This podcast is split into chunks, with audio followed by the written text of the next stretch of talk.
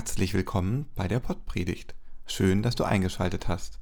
Robert Vetter und ich, Christoph Matsch Grunau, sind Pastoren im evangelischen Kirchenkreis Delmenhorst-Oldenburg-Land. Über die Furcht reden.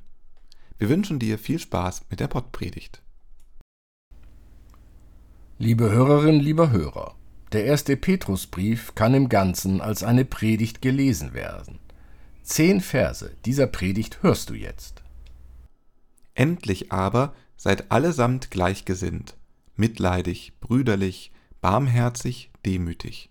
Vergeltet nicht Böses mit Bösen oder Scheltwort mit Scheltwort, sondern segnet vielmehr, weil ihr dazu berufen seid, auf dass ihr Segen erbt.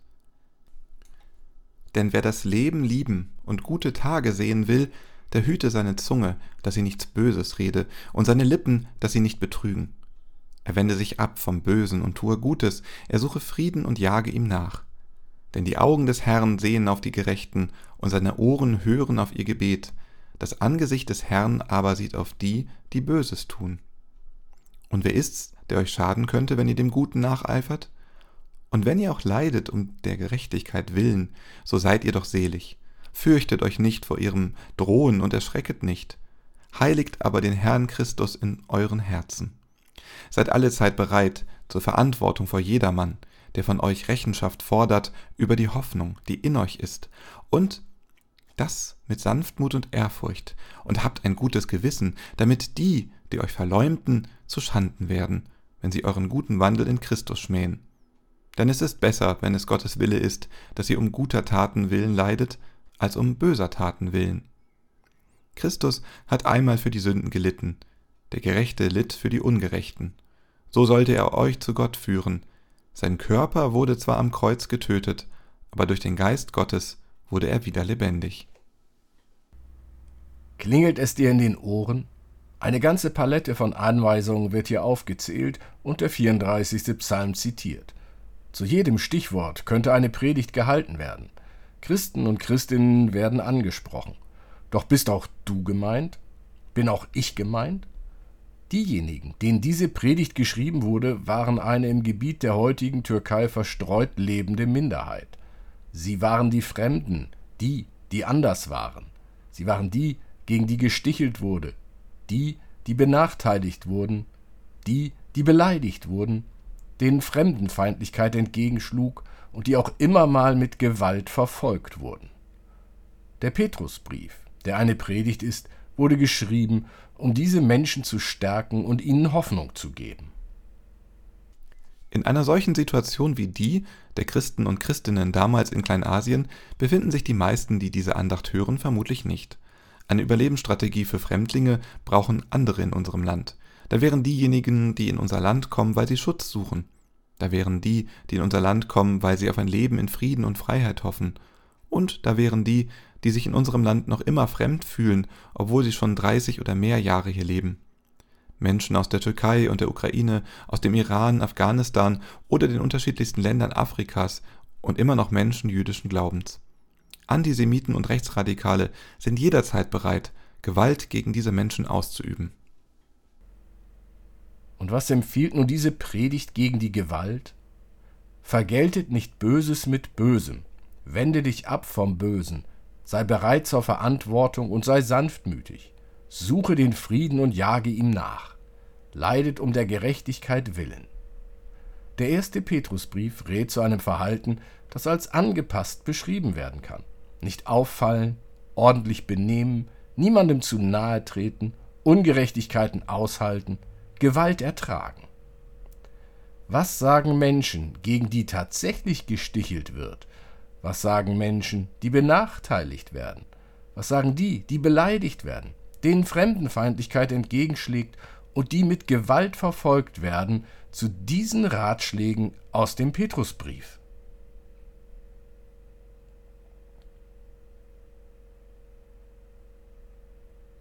Und wir?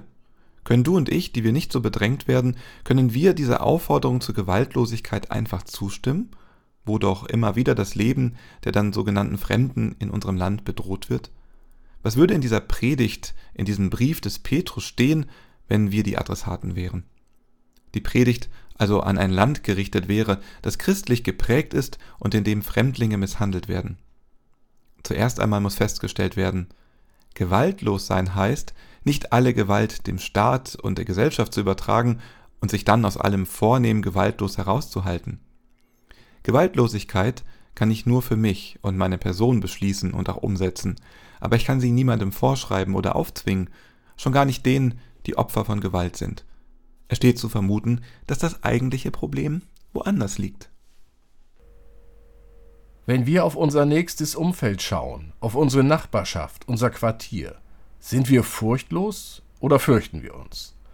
Trauen wir uns Nöte anzupacken, wenn wir sie sehen?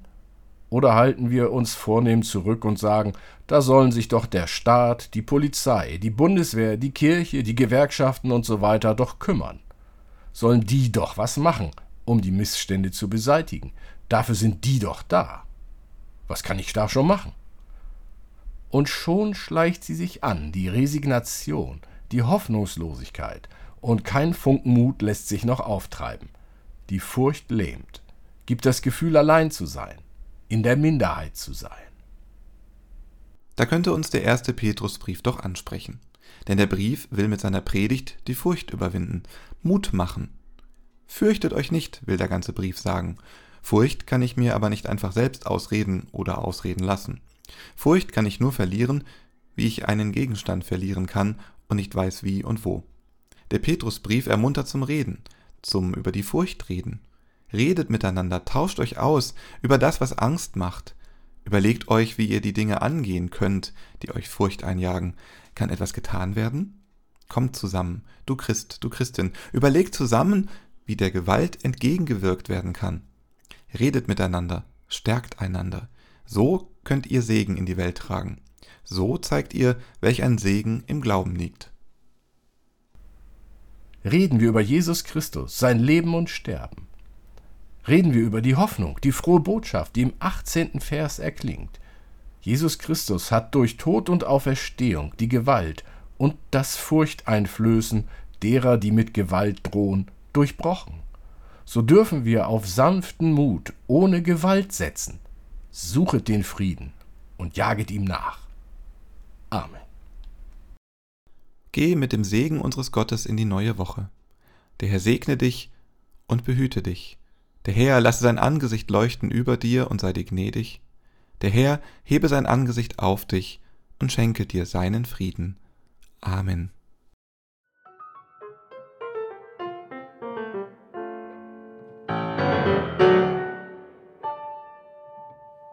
Dieser Podcast ist ein Angebot des evangelisch-lutherischen Kirchenkreises Delmenhorst-Oldenburg-Land.